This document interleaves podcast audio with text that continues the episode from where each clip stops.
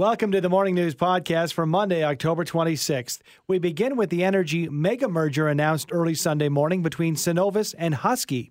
We get the details from Global Calgary reporter Christa Dao. Next, we look at the connection between behavior in childhood and our future relationships as adults. We hear the findings of a Canadian based study that took place over a period of 25 years. The 2020 Poppy campaign kicks off this week. We speak with the regional director of the Royal Canadian Legion on the virtual aspect of this year's campaign and the importance of wearing a poppy. And finally, tips and tricks to set your kids up for success when it comes to learning at home. We catch up with the CEO of Mindfuel with some much needed advice for parents.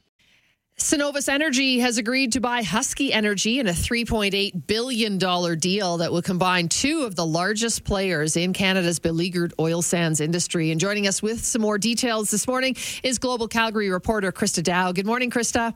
Good morning, Sue. Thanks so much for joining us. I don't know if you have any further details. I think everybody's big question is about jobs, and perhaps we'll hear more about that today. But give us a, a little bit of a breakdown of what this merger actually means to us here in Calgary. Yeah, and as you mentioned, Sue, we are waiting to see what uh, this deal will mean for jobs in Alberta. Uh, you know, growing pains, we are expecting to see some job losses. A lot of people are also waiting for the markets to open. That's going to happen in just under 30 minutes. So uh, we are waiting to see how they have will respond. Uh, we've seen uh, shares for both Husky and Cenovus. They've seen relative drops in September. Um, but, you know, advisors say this merger between Cenovus and Husky is imperative to the survival of both companies. And the deal is anticipated to see annual savings of about uh, over a billion dollars, 1.2 billion, I believe. Uh, so again, that will mean job losses. As to the extent and the scale of that, well, we will have to wait and see uh, as this all plays out. And Christa, the final stamp on this, the closing of this, is not till early next year. Is that right? Yeah, that's right. So the uh, spring 2021 spring 2021. The jobs are in focus right now. And I'm wondering, it seems uh, looking online that this kind of took a lot of people by surprise. Has this been in the works for a while?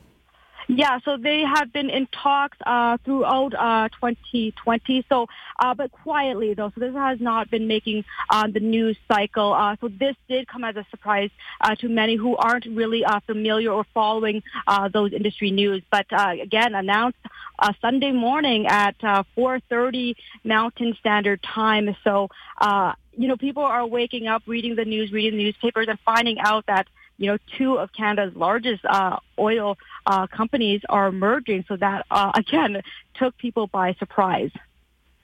Christa, they call it a merge, but it looks like Cenovus will hold the balance of power. So, any further information on that and, and what that might mean in their favor?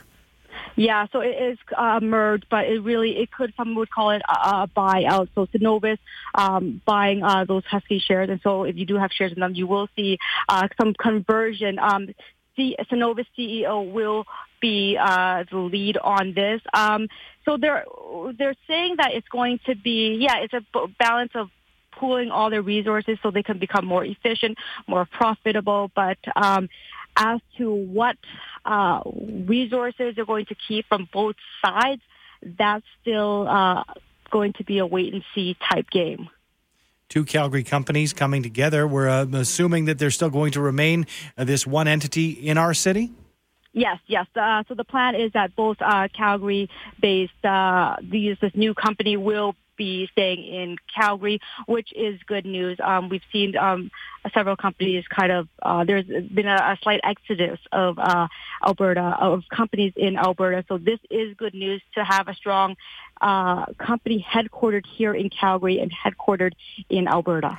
Well, thank you so much, Christa. We appreciate uh, the time this morning. I, I know details that are still fairly slim. We'll get more as the week goes on, but thanks for joining us this morning. You bet. Have a good have a good day, guys. You too. That is Global Calgary reporter Christa Dao. And again, uh, with the news just coming out yesterday, we will likely hear more today. Uh, but it is a big merger, and it certainly will have an impact here in Calgary, Andy. Yeah, and already had a few texts. Uh, you can text us if you're an employee of either Cenovus or Husky or just someone interested or working in the energy industry. 403 974 8255. Your initial thoughts. Again, it's it's so fresh. I was kind of shocked to hear when Christa said that it came down at 4:30 a.m. Mm-hmm. yesterday morning our time. I, I was reading it in the morning, but that that's the timing. And if you're an insider, it's done for a reason. Uh, but still, that's uh, kind of surprising. We certainly have not had anything substantive in terms of job losses, but we know it'll come because they'll both be, you know, as you merge and you're still based here in Calgary, there are going to be repetitive jobs. So somebody's going to lose a job. Mm-hmm. And uh, we do have uh, some audio from executives with Cenovus and Husky, and they say the combination of the Calgary based energy rivals will result in annual savings of $1.2 billion. So big dollars to be saved. Cenovus CEO Alex Pourbaix will head the merged entity, and he says the combined company will be better able to weather the energy market volatility while generating more cash flow, reducing debt, and cutting overall costs. But again, no word on job losses yet. This one here, this text. You know, when when you combine two companies with similar geographies and broadly similar or, or somewhat similar operations, you're you're always going to have some overlap, and and I, I think that is. Uh, that is very much the case here. I think in you know there there will obviously be some overlap in the field, but but I would suspect in this case, you know there there would probably be relatively a little more weight on the head office function. Yeah, you know it could be the cynic in me, but when they say you know uh, relatively low. Uh, the overlap is the overlap, and I've never seen a merger where you don't see things being lopped off, uh, particularly on the administration side. Mm-hmm. You think about it, right? And uh, you know, more and more, we've had a few texts this morning that say one said, "Hey, I was there for the Petro Canada Suncor merger, and when we were told it was a merger, we soon found out who was in charge." This one here says, "Tell me if I'm wrong. The Cenovus merger will result in 1.2 billion dollars savings." Is that not saying a $1.2 billion reduction of spending in Alberta? Well, I'm going to play devil's advocate and say perhaps not the case in that if they're saving those monies, they could reinvest them in different sectors within the company in different areas. And you know, in uh, just less than half an hour, in fact, we'll talk to Dave Popowich at Popowich Karmali Advisory Group, CIBC Wood Gundy. We'll get his perspective on it. I have no doubt that he'll have some comments and and how it might be affecting the markets today as well. Uh, but you know, they do say you know, in one fell swoop here, this deal will almost completely remove their exposure to West Texas Intermediate or Western Canada Select differentials. So, hmm. Could that be a boon? and a positive. I suspect that it will be. So we'll talk to Dave and, and get a little more perspective on that from him as well. Well, and it points to just an unstable world when it comes to energy, and and maybe it does take you know having a giant and, and having these uh, conglomerate uh, coming together and you, could it be a, could it be a bad thing if if jobs are going to be uh, you know at stake you might want that comfortable that uh, you know anchor of these major companies the third biggest created basically yesterday morning at 4:30 and as Christa said it will not really go into effect until the first quarter of 2021 uh, but still very interesting times in the energy industry. And with losing jobs most definitely but does it save jobs in the end? Yes, yeah, guess, you know yeah, right? yeah. because both companies carry a big amount of debt. That's why joining forces made financial sense for them. So far in 2020, in fact, Cenovus, uh, Cenovus and Husky shares have lost, well, 63% value Whoa. for Cenovus shares, 70% of the value for Husky shares. So they say this allows them to return in a tougher environment and um, be easier to attract investment as a bigger company as well. And attracting investment to the company means attracting investment to Calgary and to Alberta as a whole. We're going to hear more about it again. This is the biggest news story of the weekend and uh, obviously on a Monday morning. 609 now, and children perceived as kind and considerate were more likely to form sustained partnerships. Anxious kids were more likely to be single in early adulthood. To chat more about a new study that talks about these topics, we're joined by postdoctoral fellow in developmental public health at the University of Montreal, Francis Vergunst. Good morning, Francis. Thanks for joining us. Good morning. Thanks for having me. Fascinating study. So, and one of the one of the questions also dealing with you know romantic partnerships. Uh, how did you first of all delve into this, and, and sort of what was the premise behind this study? Yeah, well, uh, you know, most people, of course, will partner during their lives at, at least once, uh, and partnerships and polls show that people are very interested in the subject of uh, um, relationships and particularly romantic partnerships and they spend an enormous amount of time talking about them. Um, and there's also quite a lot of research that shows that uh, being in a steady romantic partnership is associated with positive life outcomes like better health and well-being. Um, that's not entirely causal because also healthy um, um, happier people, are perhaps more likely to um, want to partner. Um, but there's quite a lot of research that shows that people who, who are in long-term partnerships do have better health outcomes, and that's partially causal. So we were interested in uh, the since we study childhood behaviors, what factors in early childhood might be associated with uh, partnering prospects in in in, late, in early adulthood, given how important that is to people's health and well-being. Francis, let's talk about the study itself and how, it was set up. Uh, which uh, group of children were studied, and uh, uh, the process behind it. Yeah, so this is a, a population-based sample of about 3,000 children distributed throughout the province of Quebec. Uh, they were followed up uh, for about uh, 25 years. Uh, they were um, first assessed by teachers um, in the 1980s um, when they're aged uh, 10, 11, and 12 years for, for behaviors like um, aggression, opposition, inattention, anxiety, and also pro-social traits, whether they were kind and helpful, considerate, you know, um, nice to other children and teachers. And then we linked these behavioral assessments made by their school teachers to their tax return information once they entered the labor force uh, in at around age 18 in the late 90s, uh, right up to um, 2015, so age 35, which we uh, obtained um, anonymously from Statistics Canada. And, and in that way, we were able to examine associations between these behavioral assessments in childhood and their uh, anonymized uh, partnering records. Because, uh, of course, in, in, in Canada, you, you're required to state your partnership status on your tax return records. So you were able to go back and, and talk to these people then about sort of the, the, the, struggles they might have had in childhood and then pair it with how they turned out later in life in terms of partnering? So this is um, what we would call a prospective study. So we the, the, we didn't um, go back in time. What we did, um, the, the, the children were assessed at age uh, 10, 11, and 12 okay. by school teachers. Um, and then we linked those to their tax return records. And rather than uh, focus on the quality of the relationships, which uh, is another way you could examine it, we were interested in the longevity, how sustained people's relationships were. And, and what we were able to show was that the children who were uh, anxious at age 10, 10, to 12 were more likely, on average, to be unpartnered from age 18 to 35. And similarly, children who were rated as, as, as aggression or oppositional, who were um, described as teachers as being likely to fight and, and, and, and bully other children, they, on average, were more likely to uh, separate at some point in, in early adulthood. And then conversely, we, we, we show that the kids who were rated as being pro-sociable, you know, kind and considerate, um, tended to partner earlier and have more sustained patterns of, of partnering across early adulthood. In what way do you think this research will be helpful and, and can be implemented? How do you see it uh, moving ahead? Um, excellent question. Uh, we know already there's a large body of research that links uh, behaviors in childhood to adverse life outcomes. Uh, a lot of it's focused on, on, on clinical populations, so children who have formal psychiatric diagnoses like ADHD or conduct disorder, um, antisocial uh, behaviors, uh, that are associated with then uh, poor uh, relationship uh, lower life uh, relationship satisfaction in adulthood.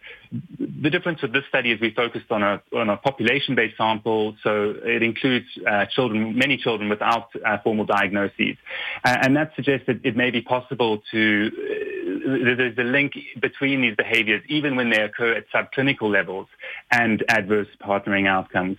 And so we were interested. So that suggests that you may be able to flag kids who exhibit these behaviors, particularly if they're at higher levels, for early prevention programs or increased levels of support uh, with educational or clinical psychologists, for, for instance, um, before those behaviors reach uh, clinical levels. Mm-hmm. Makes sense. I mean, childhood behavior, obviously, if you can get to these kids who obviously show an uh, early issues, early problems, deal with mm. them, creates far more stability later on, not only in partnering, but I would suspect, Francis, also just in, you know, dealing with, you know, business or jobs or everything else in Absolutely. life. Absolutely. Absolutely. And we published a couple of papers last year um, with the same uh, cohort of children where we showed that behavioral assessments made in kindergarten where they were, when they were aged five or six years were associated with their earnings 30 years later in their mid-30s. So this, this study adds to a growing body, body of evidence that shows that early behavioral problems do signal adverse life outcomes in, in the long run. And it's therefore very important to try to identify and support these children as early as possible. So you mentioned there are other studies out there, uh, similar studies. Has there ever been one in such depth? You mentioned this uh, going back uh, more than a couple of decades. Is this the deepest study of uh, such a nature? Uh, so yes, as far as as far as I know, yes. Um, there are other studies um, commonly, more commonly focused on, on, on psychiatric diagnoses like attention deficit hyperactivity disorder, conduct problems specifically, and they're less likely to be in, in large population-based samples that include you know, all kinds of uh, a sort of uh, almost representative um, sample of the, the, general population. Um, and they tend to also focus on much shorter periods, so maybe um, you know, five to 10 years of uh, of partnership and, and often on specific characteristics like how satisfied they are. Um, so uh, as far as we know, this is one of the longest studies, yes. Fascinating study. Thanks so much for joining us with the details, Francis. Appreciate it. Sure. Thanks for having me. That is Francis Vergunst, uh, postdoctoral fellow in developmental public health at the University of Montreal. Coming up on 843, and with the annual Poppy campaign upon us, the Royal Canadian Legion here in Alberta is having to reimagine tradition during the COVID 19 pandemic. With the details, we're joined this morning by Executive Director with the Alberta Northwest Territories Command at the Royal Canadian Legion, Tammy Wheeler. Morning, Tammy. Morning. Thanks so much for joining us. Uh, you know, so many fundraisers have had to go online, so no doubt the Poppy campaign will follow suit. But explain to us how that might actually look. Well, we've got text to donate this year again for different areas. In Calgary, it's text Poppy for YYC to 20222. We've got uh, online donations are being accepted at poppybox.abnwt.com. And we've got uh, branches open, most of them, so you can stop by there. And we've got a few places that are accepting poppies, and we have some gracious people that businesses that are accepting stuff online. So all kinds of things going. It's all very different this year. Mm-hmm. Oh yeah, absolutely. And when I think that yes, supporting financially, doing that digitally is is great. You need the finance. Uh, the financial, uh, you know, aspect of the poppy campaign. But if I want to wear a poppy, I understand that locations will be reduced, but I can still get a poppy and show, uh, you know, uh, you know, my uh, pride as a Canadian. Is that right? Absolutely. There'll be poppies out. You won't see as many this year, but we will have them out. And we're encouraging people to, on November 11th, to take a few minutes and remember those who have fallen. Tammy, I'm, I'm curious as to whether you, know there's there's so many things that we're doing here locally in the province of Alberta, but I know there's also sort of a you know a, a federal the Poppy store, for example. Is it important that we contribute to the Royal Canadian Legion here in Alberta in, in our area? It is. It is. Um, the Poppy Store is a great thing. That's happening in, in Ottawa. But locally, your funds go to veterans in need. So we're talking anywhere from a million to two million dollars directly put into to help veterans. Let's talk about the legions. I was driving by one with my wife uh, about a week ago, and I said, "I wonder if they, if they're open yet. Are are they open? And if if so, what capacity?" Yeah, very limited. So they do open a bit. Uh, they're not open as many hours. They've got, just like all the other businesses in, in Calgary, they're very limited in how many people they can have. Mm-hmm. They're trying to support some of those folks that don't get an opportunity to get out. So, you know, just to have that coffee and see somebody else, that's what we're really open for right now. Remind us again, Tammy, as we get towards the Poppy campaign, you know, cr- how crucial that money is when it comes to the veterans themselves. It's huge. We support veterans with immediate and emergency assistance. So we're talking about food, uh, medical help, um, anything that shelter, help for their kids, anything that they can help to support them in their daily living, as well as long-term health. Like uh, we, we do a lot of research in mental and physical health and uh, housing, just about anything. All eyes on November 11th. When does the Poppy campaign officially kick off, though? October 30th. This Friday. Friday, yep. Tammy, question. Somebody just texted in. Please go over poppy wearing etiquette. Is it wrong if people start wearing their poppy already? No, you know what? I would never say don't wear your poppy. If you see it, wear it. Um, we in the Legion we don't put our poppies on until the 30th, but absolutely, I hope to see even more this year, just to show those veterans that they're out there. We've got a a, a young lady who's going to have her 100th birthday on November oh. 9th, and she's a World War II veteran and she just she's her eyesight's failing, but she can sure see those red poppies. So please, everybody in Calgary, if you can't find one, call a local branch. We'll get you one one way or another.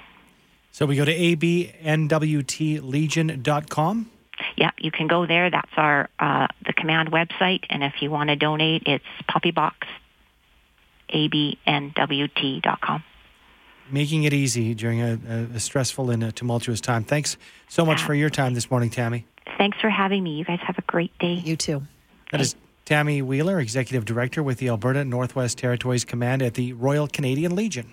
909 on the morning news. Alberta's schools and teachers are doing their best to minimize COVID 19 outbreaks, but parents need to be prepared to assist in their learning should their child be required to isolate at home. With tips and tricks on keeping kids on track while working from home, we are joined by the CEO of Mindfuel, Cassie Weber. Good morning to you. Good morning. Is this Andrew? This is Andrew.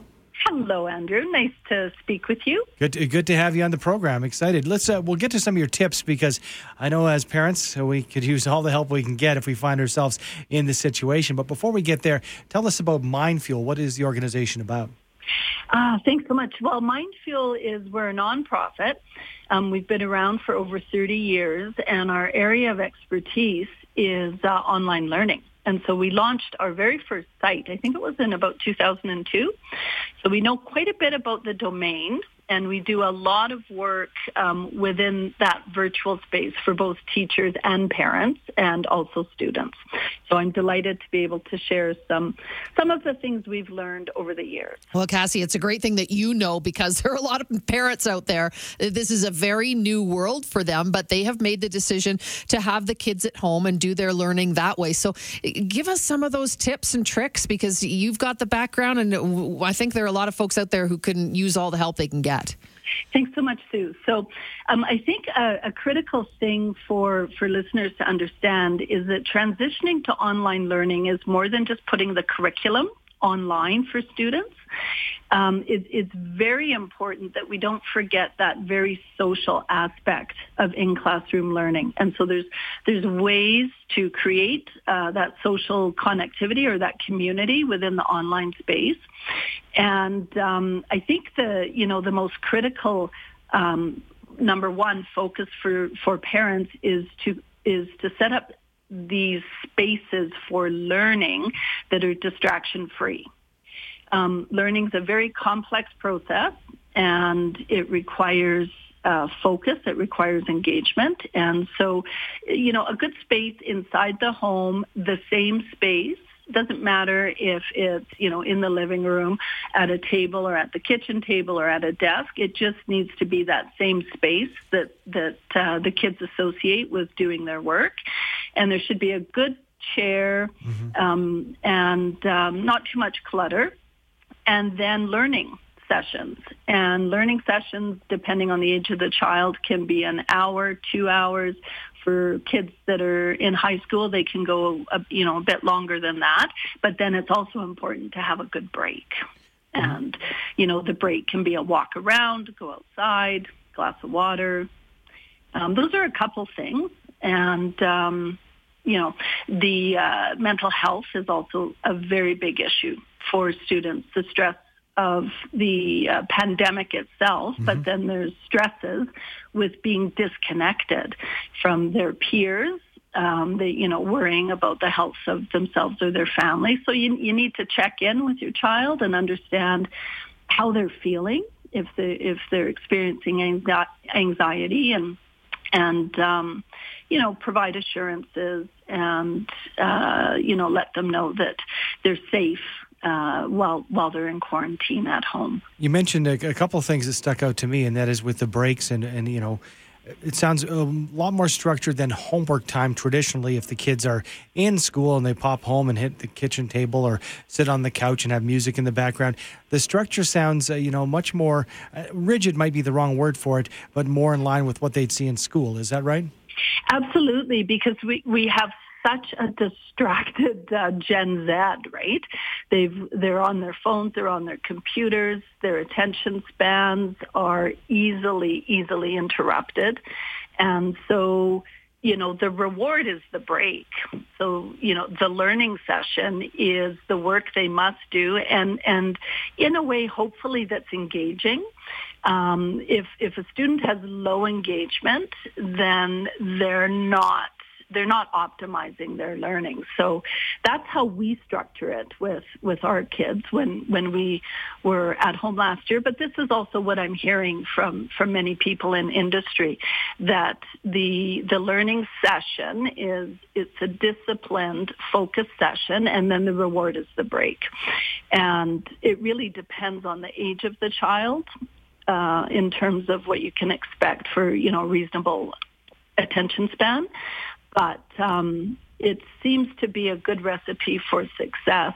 Uh, you know, when when you're you're at this you know learn from home how do we do it how do we mm-hmm. manage it yeah and cassie you know we are a bit uh, almost what two months or a month and a half a good month and a half into the the learning uh, of this new school year so is there is there something we should do to kind of just check in right at this particular point before we move further forward um, I think it's important to first of all uh, check in with with uh, the the your child's teacher and understand. Uh, make sure you you really have a handle on where they're at in the curriculum, and also check in with the child in terms of their how how they're feeling with you know having to have masks on to constantly sanitize. I know a lot of schools aren't um, issuing lockers this mm-hmm. year to students, so they're you know the kids are carrying their books around and their boots and their their coats, and a lot of those extracurriculars also are not happening this year for you know for good reason, good cause, but this is these are the fun things. These are kind of the, the, the glue pieces of, of the school and the school experience. And so I think if we understand um, that that you know the the our kids are are really feeling an absence of all of those fun fun things we associate with our childhood, and then we can look for ways to um, temporarily provide other mm. activities, right? Yeah, great point. Yeah. And to that point, when it comes to activities, Cassie, I'm wondering, you know, when we were in school, at least me, it was textbooks and chalkboards. Now it's all computers. And uh, we know that the kids love their electronics when they're not at school and when they have downtime. So should we look at eliminating some of those electronics if they're spending so much time, uh, you know, online during the day for their studies? Um, I, I I fully agree that that nighttime stuff, you know, out of school stuff or out of learning stuff should be um, more situated in the real world versus the virtual world. So board games, uh, those those are great activities. Um, we've got snow now, so getting outside and, and playing in in the snow and having fun. If if the child is wanting to do some online stuff, online fun. And I know parents, that, I mean, we're all very busy and, and you also want to send your child to an online destination that is not, you know, about uh, crashing and fighting and things like that. I mean, Mindfuel has a couple of great sites, wonderville.org and codingville.ca. Lots of games there, um, education-based games. And, um, you know, this is a, a good way for a child to to experience online in in an educational manner that's also fun. And fantastic information on your website, mindfuel.ca. Thanks so much for joining us, Cassie. Thanks so much, Sue and Andrew. That is Cassie Weber. She's the CEO of Mind Fuel. And uh, if you're a parent with kids at home, you know, anything that we can, uh, any little tips and tricks we can get, anything to help us through this journey for sure, I'm sure is much appreciated.